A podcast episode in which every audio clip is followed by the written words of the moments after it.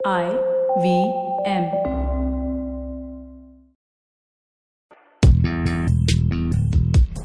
पैसा वैसा विद अनुपम गुप्ता में आपका स्वागत है।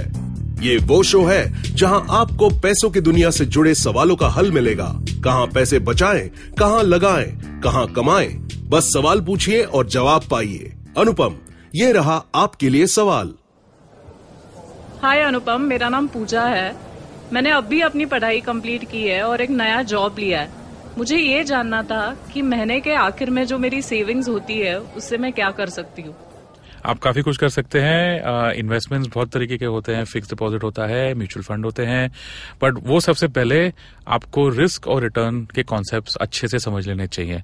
रिस्क हिंदी वर्ड है खतरा एंड खतरा इज़ वॉट यू टेक आप जब एक कोई भी फाइनेंशियल प्रोडक्ट में इन्वेस्ट करते हैं तो वो टाइम एक खतरा हो सकता है कि आपका रिटर्न आपका प्रॉफिट आपका मुनाफा कम हो सकता है, ज़्यादा हो सकता है।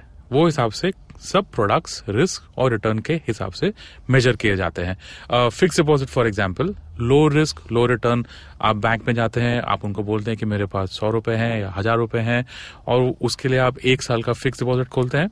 एक साल के बाद आपको सात रुपए, आठ रुपए का इंटरेस्ट मिलता है, और वो एश्योर्ड होता है बिकॉज़ बैंक्स मोरलेस इंडिया में काफ़ी स्ट्रांग होते हैं काफ़ी सेफ़ होते हैं तो फिक्स डिपॉजिट सेफ़ होता है बट उसका रिटर्न वो हिसाब से थोड़ा कम होता है।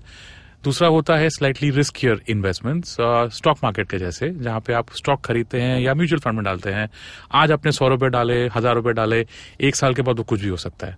निन्यानवे नब्बे अस्सी सत्तर एक सौ बीस एक सौ तीस किसी ने देखा नहीं है। सो so, वो थोड़ा सा ज़्यादा रिस्की होता है। तो आप एक बार रिस्क और रिटर्न के कॉन्सेप्ट समझ लेंगे तो आपको थोड़ा you'll be bit more comfortable आपको और समझ में आएगा कि आप कहाँ इन्वेस्ट करें। पैसा वैसा सुनने के लिए शुक्रिया। अगर आप इन्वेस्टमेंट से जुड़ी कोई भी जानकारी या सवाल पूछना चाहते हैं तो आप हमें ट्वीट कर सकते हैं। हमारा ट्विटर हैंडल है at I V M podcast या आप हमें ईमेल भी कर सकते हैं। पैसा वैसा एट इंडस डॉट कॉम पर। इस शो पर बताई गई चीज़ों को फाइनेंशियल एडवाइस के तौर पे मत लीजिए। ये सिर्फ़ और सिर्फ़ आपकी जानकारी के लिए है। अपने पैसों का निवेश करने से पहले कृपया किसी फाइनेंशियल एडवाइजर की राय ज़रूर लें।